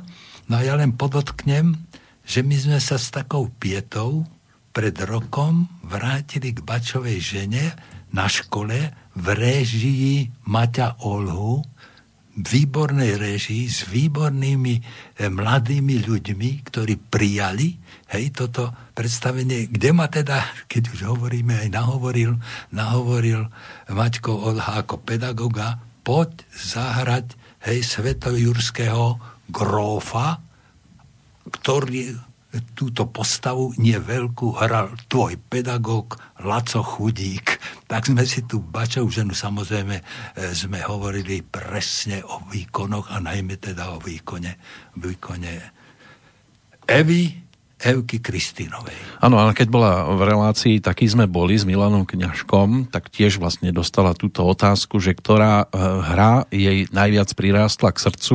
Môžeme si vypočuť zvuk, ale chcete niečo povedať ešte? Nie, ja som len chcel povedať, že som s ňou robil e, Taký sme boli. Áno, vy ste tam tiež boli ako, hor, ako host, aj napríklad pán William Polóni sa tam zúčastnil toho.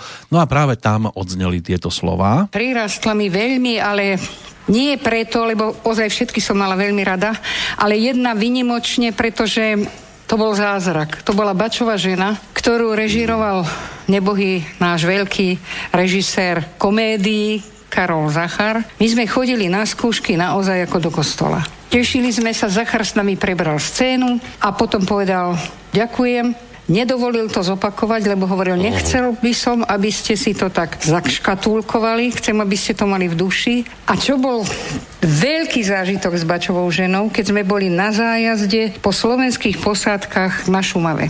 Čiže to boli chlapci, čo boli pohraničníci a vlastne nemali ako sa dostať domov. Boli to rozpadnuté baraky, bolo to tam strašné, ale to bol najväčší môj zážitok z predstavenia vôbec, lebo keď sme skončili Bačovú ženu, tam bolo ticho, obrovské ticho, veľmi počúvali. Tí chlapci to človek veľmi cíti, keď je obecenstvo s ním absolútne napojené. A keď sme skončili, lebo Bačová žena, posledné jej slova sú kukučka kuká. Naraz nastalo ticho, Кук-кук. Kúkuk, kúkuk a tí chlapci po jednom začali kúkať, čiže to bol mm. taký aplaus, aký sme nikdy v živote nezažili. To bola svetová inscenácia, by som povedala, lebo na prvej skúške, keď prišiel Zachar, on vždy robil aj scénu, aj návrhy kostýmov, vždy všetko. Mal takú veľkú mapu, čo potom, keď už nám všetko povedal, ako si to predstavuje a čo, a teraz začal vyťahovať plickové portréty slovenských starcov dedinských mm. a povedal Lord z Liptova, Lord z Gemera. Čiže nám predstavil, vlastne povedal, my ideme hrať síce v dedinských šatoch, ale je to kráľovská hra, vlastne antická tragédia. No rozprávame sa teda o tých divadelných postavách a opäť o, o slovo dáme aj pani Hrapajčovej, ak sa počujeme stále. Áno. Super. Takže tá Bačová žena aj pre vás v prípade Evy Kristínovej bude jednotka? Áno, áno, Eva Bačovej žene to bol nezabudnutelný zážitok. My sme tú hru ako poslucháči školy videli niekoľkokrát, dokonca nás pamäť, dodnes si pamätám jej texty a spôsob jej interpretácie, ale ja sa, ak dovolíte, vrátim o tej Bačovej žene, už bola, bolo veľa povedané, ale ano. vrátim sa k tej postave, ktorou ona mňa poznačila veľmi osobne. A to bola Klejto Atlantíde, ktorú mm, hrala neuveriteľne. Bola to Nezvalová Atlantída napísaná vo verši. A ona tak, ako vedela jednoduché ženy nádherne urobiť prosté, jednoduché a aj ten jazyk bol tomu prispôsobený, tak isto e, hru vo verši. Vedela podať tak dramaticky, tak krásne, tak nádherne inak ona bola krásna žena. Ona bola veľký javis, javiskový zjav na ňu bolo, sa, bolo nielen čo počúvať, ale aj na čo sa dívať. A práve z tej klejto, kde mala antický kostým a líčna bola na spôsob Kleopatry e, s tými kapišónmi na hlave, bola nádherná. Tak to som sa chodila ja vtedy ako študentka, robila som jednu zdavu, to sme si privyrábali ako študenti samozrejme, robili sme kompars, ale ja som všetky jej výstupy vedela na spameť, pretože som stála v zákulisí a sledovala, ako hrala, ako sa hýbala a ako tú postavu zvládla. Tiež nemala veľa. Hlavné postavy tam boli mužské. Ale keď vystúpila, tak to bolo proste zážitok. To vo vzduchu bolo cítiť isté napätie, istý, isté fluidum, ktoré ona vyžarovala a nielen preto, že mala nádherný kostým a nádhernú masku. Ona sama bola nádherná a niesla so sebou niečo, čo nikto iný nemal tak ako ona. Ona bola veľká heroína, takisto ako vedela byť veľká v jednoduchej polohe, no bola to veľká herečka. No ale ona bola zaujímavá svojho času ešte v 60 rokoch aj ako speváčka. Zažili ste niečo na tento spôsob? To nie. To nie. sa priznám, to, tento rozmer mi unikol, ale nevadí. Aj to, čo som poznala, stačilo na to, že bola pre mňa prekonateľná.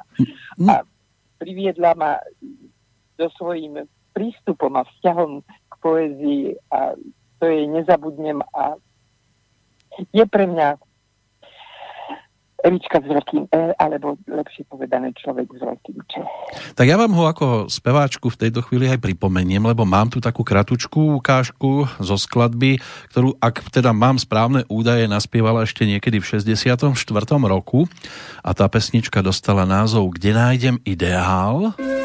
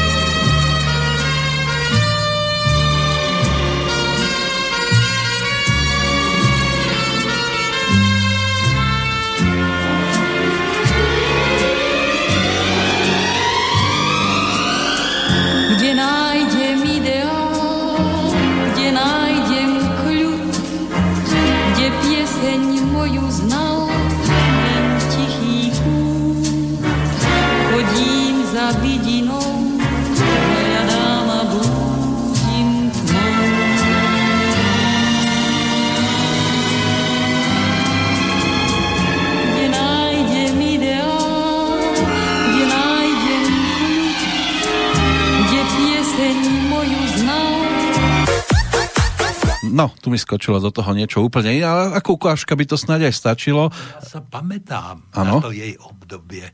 Hej, ona vystupovala v Tatra Reví. Mala, vtedy sa založilo tam toto divateľko, kde sme účinkovali externý, ešte nebol súbor, uh-huh. a ona mala svoj veľký repertoár, kde robila celý večer. Samozrejme, keď ju začali na to nahovárať, hej, Juraj Aby Bercer, sa už cieľene venovala spievaniu. Áno, Juraj Bercerer, to mal tam vynikajúci orchester, uh-huh. Turko, hej, a dramaturg, tak ona povedala, dobre, ja to skúsim, zase bola perfektná. Ja to skúsim. ona na čo siahla, to jej išlo. Áno, najprv to skúsim, že či hej, a keď poviete, a keď aj ja budem cítiť, e, spravím to. A mala veľký úspech. No, rád by som sa opýtal na to aj pána Šimonoviča, ale medzičasom nám nejak spadol z linky a nedá sa mu dovolať, tak si budeme musieť v úvodzovkách vystačiť, ale už sa pomaličke aj blížime do záveru. Ešte smerom pani Rapajčovej, čo teda hovoríte na to spievanie? No, tak opäť potvrdila uh, mi len starú známú vec, že dobrý herec musí mať aj dobrý hudobný sluch. Alebo teda, keď ho nemá, má veľké problémy, ale keď ho má, je to obrovská výhoda a je to dokonca, by som povedala, istá danosť, ktorá, ktorú počuť. Počuť no. v jazyku, počuť v reči. A u Evy bolo počuť, že ten sluch má. No, že mala hlas, to nemusím hovoriť, to mala dispozične od prírody, od Boha, ale ona mala aj hudobný sluch. Ako mm. počúvam, spievala veľmi dobre a herec by mal mať dobrý sluch. Mal pretože to je základ. Pracuje so slovom a slove je zakódovaný nielen obsah, ale aj forma, teda hudobná forma melodika reči a rytmus reči je dôležitý. To všetko sú technické danosti, tak ako v hudbe. A mm. Eva to len potvrdí. No, už asi hodinku a pol sa rozprávame na tému Eva Kristínová a ešte ako tak e, počúvam e, všetkých našich hostí dnes, dalo by sa rozprávať veľmi dlho, ale blížime sa do záveru a môže byť, že sa k tejto téme ešte niekedy vrátime s našimi vzácnými hostiami. Jednu tému sme tu ešte nerozoberali a skúsime takto na záver, a takmer vo finále a začneme pani Rapajčovou. Čo televízia a Eva Kristínová, myslíte si, že bola dostatočne využitá? ani jeden herec nie je dostatočne využitý. trafili klinec po hlavičke, pretože každý má jednak skryte eh, v sebe túžbu niečo hrať. To neznamená, že by to mal hrať, alebo že by to zvládol, ale každý herec je sám k sebe trošku aj necitlivý, ale túžby a sní má. A televízia prišla v správny čas a prišla v správnej forme. Žiaľ, dnes sa trošku klzava a už to nie je ani tak kultúrna inštitúcia ako všetko iné, ale my sme s Evou a vďaka Eve aj zažili v televízii umelecké diela a to vďaka aj tej generácii, ku ktorej Evička patrila a ktorá posadila tú latku veľmi vysoko. A my sme vedľa nich vyrastali, takže my sme si nemohli dovoliť robiť niečo povrchne a alebo dodnes e, mám vďaka Eve na vysoké nároky na text príjmem rolu len vtedy, keď súhlasím s textom a keď mi ten text niečo hovorí. Keď je to akože o ničom v úvodzovkách, tak vtedy sa toho stránim. No vďaka Bohu, vďaka veku už si to môžem dovoliť. Ale nezávidím tým mladým dnes, že musia robiť aj také hlúposti, na ktorých nič nezískajú a ktoré ich neposúvajú. A hovorím, to nie je vždy ich chyba. Oni robia, alebo nie, z niečoho žiť musia ale je to škoda. Pretože aj televízia by mala tento rozmer mať. No aký by mala mať rozmer, tak o tom svojho času niečo vyslovila aj samotná pani Kristínová. No tak ja si pamätám ešte vlastne, keď vznikala televízia, preto mi osu televízie tak veľmi, veľmi leží na srdci, lebo televízia môže veľmi veľa. A my sme vtedy na Kamzíku robili, Kamzík to je teraz ako je televízna väža, tak tam bola taká búdička vlastne a to bolo prvé čítať list akože recitovať ten list a ja som potom mala recitovať list Milému. On recitoval list Milej a tesne predtým, ako, ako sa ozvalo o 3 sekundy štart, tak on začal strašne kričať, boli sme nalíčení ako Indovia a on začal kričať a tak lamentovať, preboha, ja som zabudol text. A oni vypli zvuk, teda ho nasnímali a potom sa ozvalo, že pani Kristinová, jemu zakričali čuš a mne zakričali pani Kristinová, idete s básňou, hej, zasvietilo na mňa červené svetlo, teda zapli zvuk a ja som recitovala tú básničku Kalidásovú a potom bola kritika, že to bol vynikajúci režisérsky nápad, že teda najprv ten zúfalý milý a potom tá milá, ktorá mu číta ten smutný list, teda mu píše. Takže boli to také krásne, boli to krásne zážitky, krásne začiatky. A boli sme šťastní, keď tá televízia sa rozvíjala, keď potom bol ten prvý program, už sme, už sme boli v tom, na Zochovej sa robievalo, potom sa v Tatre robievalo a potom teda rástlo to štúdio, boli dva programy. A len pokiaľ ide dva kanály vysielania, tak to zabezpečí riadny chod televízie. Ja si myslím, že tým, že vznikol ten duálny systém, že máme privátne televízne stanice, že teraz tá verejnoprávna televízia by sa mala normálne nazývať štátnou televíziou, mala by mať dva kanály a mala by sa pokúsiť zo všetkých svojich síl, opačný postup nie je možný, tak by mala tá štátna televízia by sa mala postarať o to, aby tá mládež dostávala to, čo jej neposkytujú tieto televízie, ktoré musia byť zárobkové a ktorým teda záleží na tom, aby dostali čo najviac peňazí od tých svojich sponzorov, alebo aby ten majiteľ bol ochotný do toho investovať.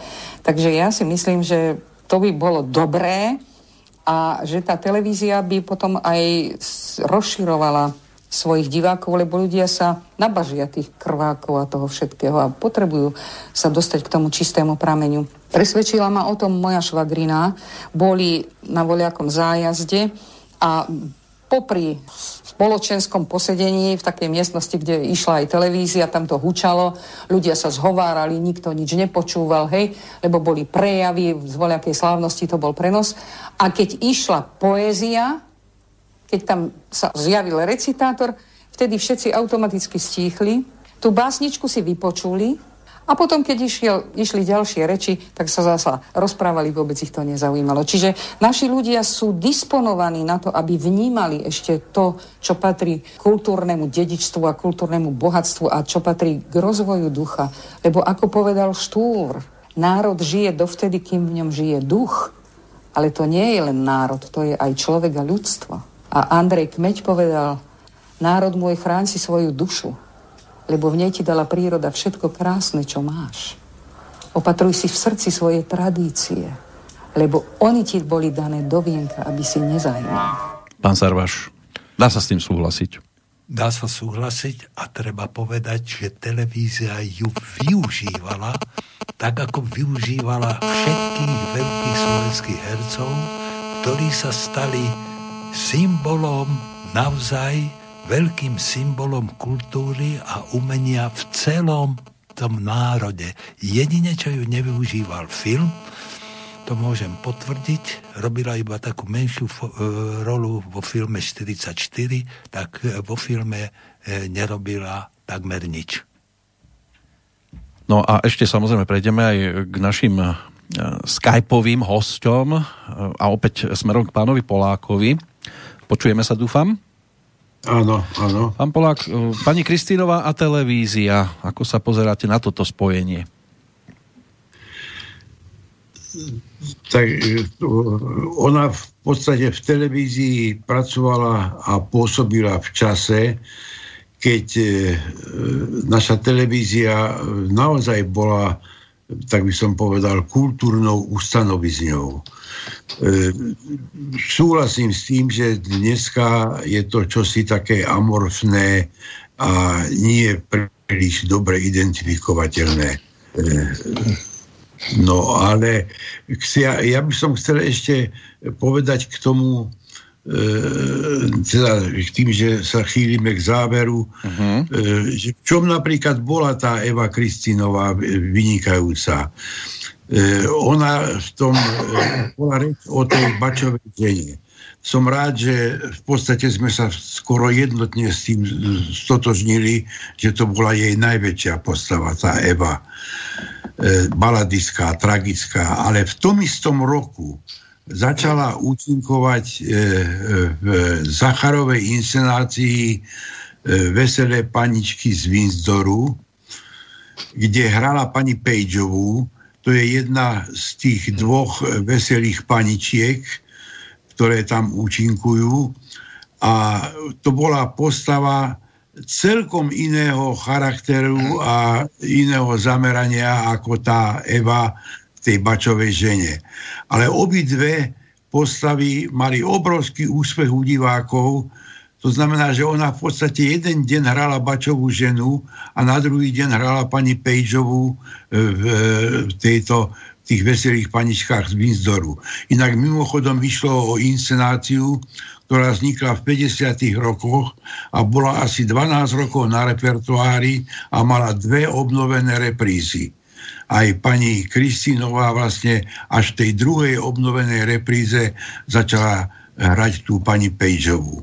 No to len tak ako príklad e, jej širokého e, rozpetia hereckého, ktoré bolo obdivuhodné a vďaka ktorému naozaj ju môžeme zaradiť medzi osobnosti e, prvoradého významu v dejinách Slovenského národného divadla. Peter, ani ti nebudem klásť otázku, môžeš si vybrať, ktorej téme sa chceš povenovať. No tak spomínala sa tá televízia, ale k tomu žiaľ musíme povedať, že staré televízne pondelky sú dávno minulosťou kde bolo vidno, aj keď išlo inscenácia alebo filmy, že to bolo naskúšané, že to bolo presné, že tie herecké výkony neboli z okna rýchlik, z rýchlika, ako to je teraz o scenáru, ani nehovorím. No a ešte jednu vec by som... Ďurko spomenul a intergeneráciu. To bolo pri 150. narodinách Ludovita Štúra, vznikla táto skupina, venovali sa, začínali Klementisom, ale potom prišla kompozícia Spevy zašlej slávy. Kľúčoví ľudia v tomto bola Eva Kristínová, Juro Sarváš a skvelý recitátor a taký organizátor slovenského života z, no, z novej scény Janko Rybárik. No a tie spevy zašlej slávy v podstate boli predzvesťou a svojím spôsobom takým po, o tomu, predzvesťou toho, čomu sa hovorilo praž, Pražské jaro, hoci tento politický pohyb, ako to bolo obyčajne, začal na Slovensku. A raz mi, ešte k tomuto mi spomínala pani Eva, že, a, že tá, táto inscenácia spevov zašlej slavy oslovila študentov, najmä a povedala, raz mi spisovateľka Margita Figuli povedala, že po zliadnutí nášho programu prišiel syna oznámil, že chce viac vedieť o našich národných hodnotách. To bude, ja si myslím, že to je taká kľúčová vec, že čo tomuto umeniu hereckému chýba, je tento tlak, aby vyvolával divákovi potrebu aby rád chcel vedieť niečo o národných hodnotách. Uh-huh. Aj k tomu sa dostaneme práve takto pred finále, len žiaľ už ani pani e, Rapajčovú nemám na telefóne, nedá sa mi k nej prizvoniť, tak musíme to v tejto našej e, štvorčlenej skupine pomaličky uzavrieť. Keď sa dostávame aj k tomu tzv. patriotizmu, pán Sarvaš, vy ste sa bavili na túto tému?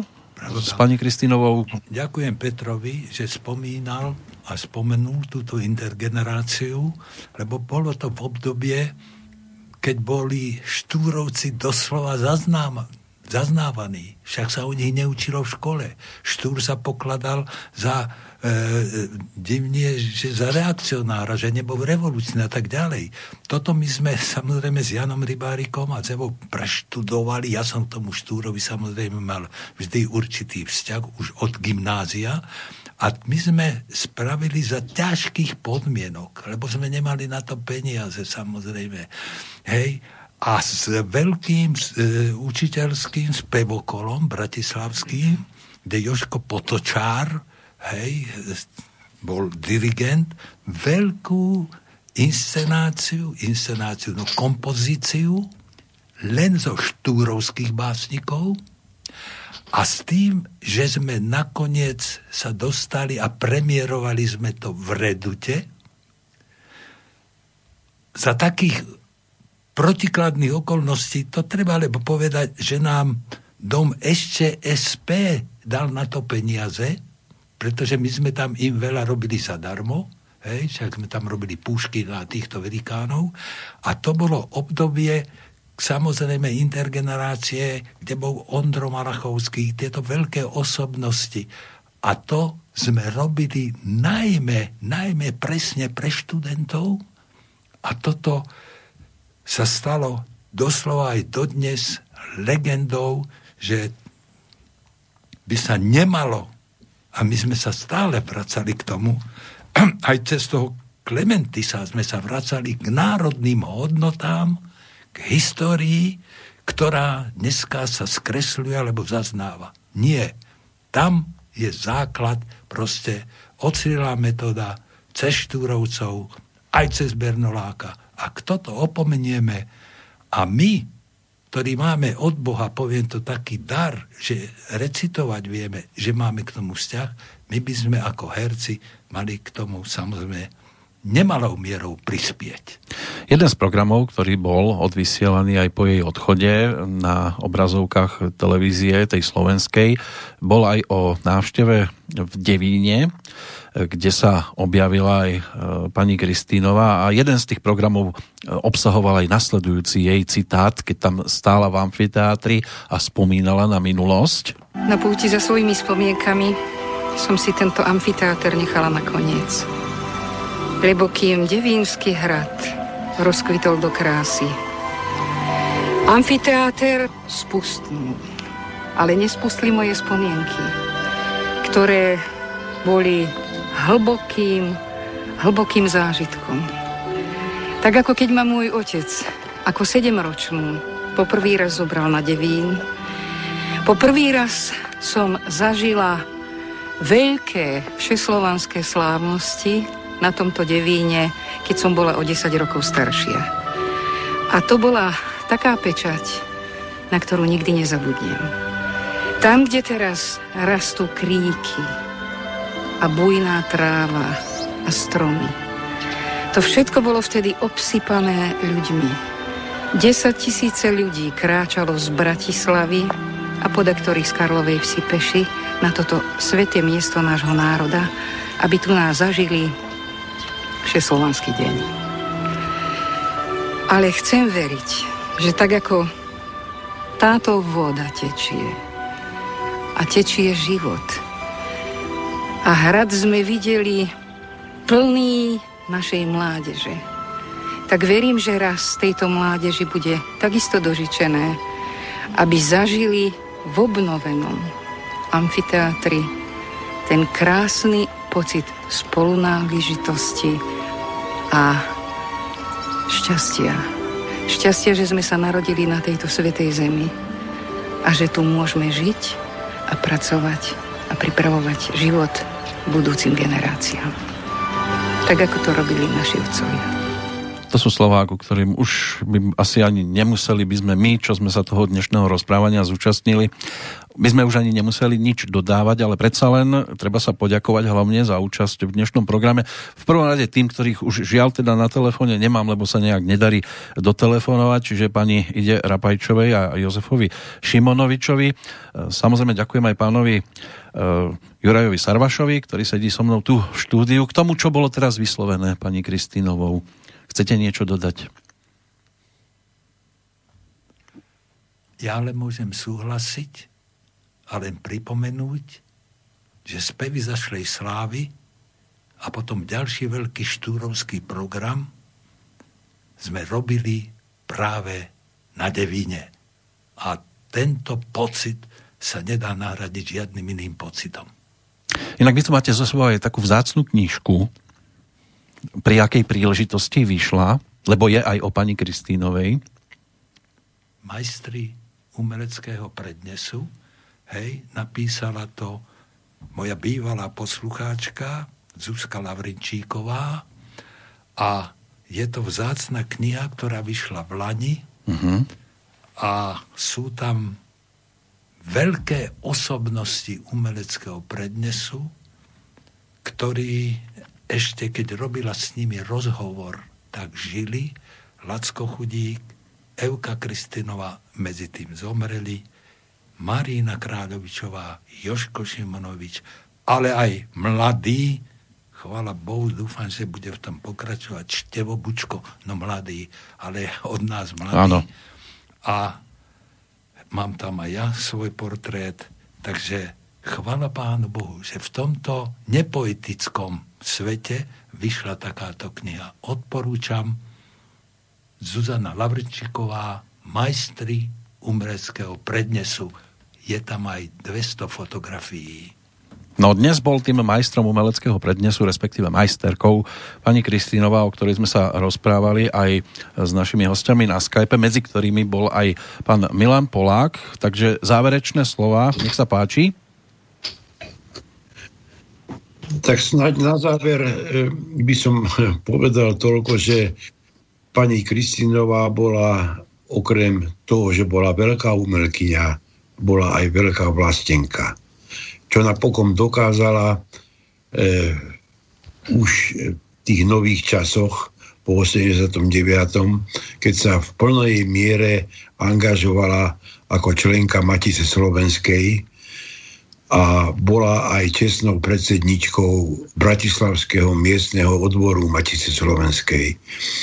To tiež svedčí o tom, že bola s touto zemou, s týmto ľudom a e, s našou históriou a hlavne s tým, čo v tej histórii bolo pozitívne a inšpirujúce, že bola plne stotožnená a do poslednej chvíle svojho života sa k tomu priznávala a vyznávala e, teda by som povedal, ten, tie princípy toho pravého vlastníctva, ktoré spočíva v pozitívnych činoch, ktoré robíme vo svojom živote pre dobro okolia a pre dobro našej vlasti.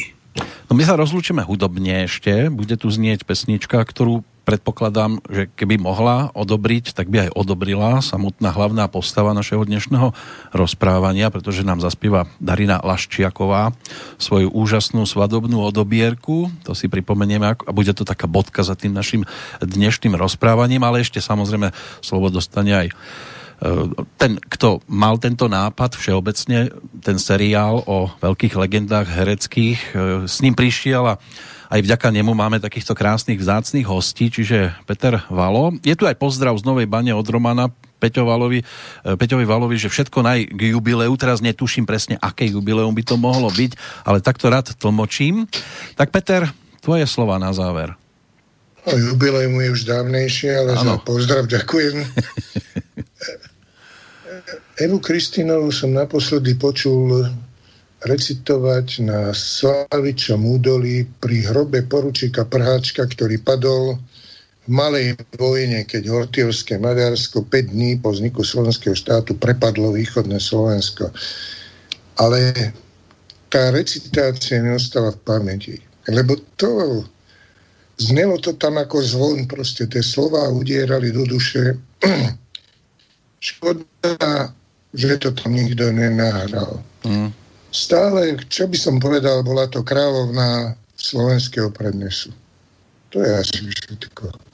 Takže ďakujem pekne aj tebe, Peter, a teším sa zase pri ďalšom rozprávaní opäť do počutia.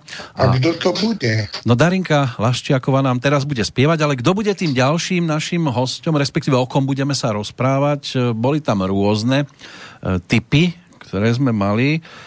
A tak si myslím, že by sme sa mohli ešte dohodnúť, ale asi pán Záborský by nám tak mohol byť takou celkom zaujímavou postavičkou. Čo ty na to? No tiež si myslím a dalo by sa aj v tejto zostave zísť. Ak to odobrí aj pán Sarvaš, tak ja budem veľmi rád. Všetci majú čo k nemu povedať. Pedagóg, samozrejme. pedagóg, ale pritom pedagóg, kde bol Vilo výborný, bol veľmi, veľmi kritický, ale môj prvý pedagóg v prvom ročníku bola pani Olinka Sikorová, na ktorú samozrejme zabúdame. No, ale vidím, že tých ľudí a postav je naozaj viac, takže ešte sa dohodneme a s niečím veľmi rád budem, keď sa opäť e, našim poslucháčom prihovoríme. Takže ešte raz všetkým hostom veľká vďaka a samozrejme vďaka aj hlavnej hviezde nášho dnešného rozprávania pani Eve Kristínovej a takto si na ňu ešte zaspomíname aspoň pesničkou, ktorú ona rada mala. Otec môj dobrý, aj vy moja drahá mať, prichodí sa mi od vás odberať. Ďakujem vám za všetko, čo ste mi od malička dali. Že ste ma radi mali a v láske vychovali. Sestry moje milé, vám nechávam, čo som tu rada mala. Lavičku na dvore, kde som sedávala, aj chodník ku vode, kadiaľ som húsky hnala. Zo srdca ľutujem každý planý skutok, ktorým som vám spôsobila zármutok Vaše odpustenie na cestu mi dajte a v dobrom ma spomínajte. S Bohom ostávajte, oj mamičky neprahy, čo vás pre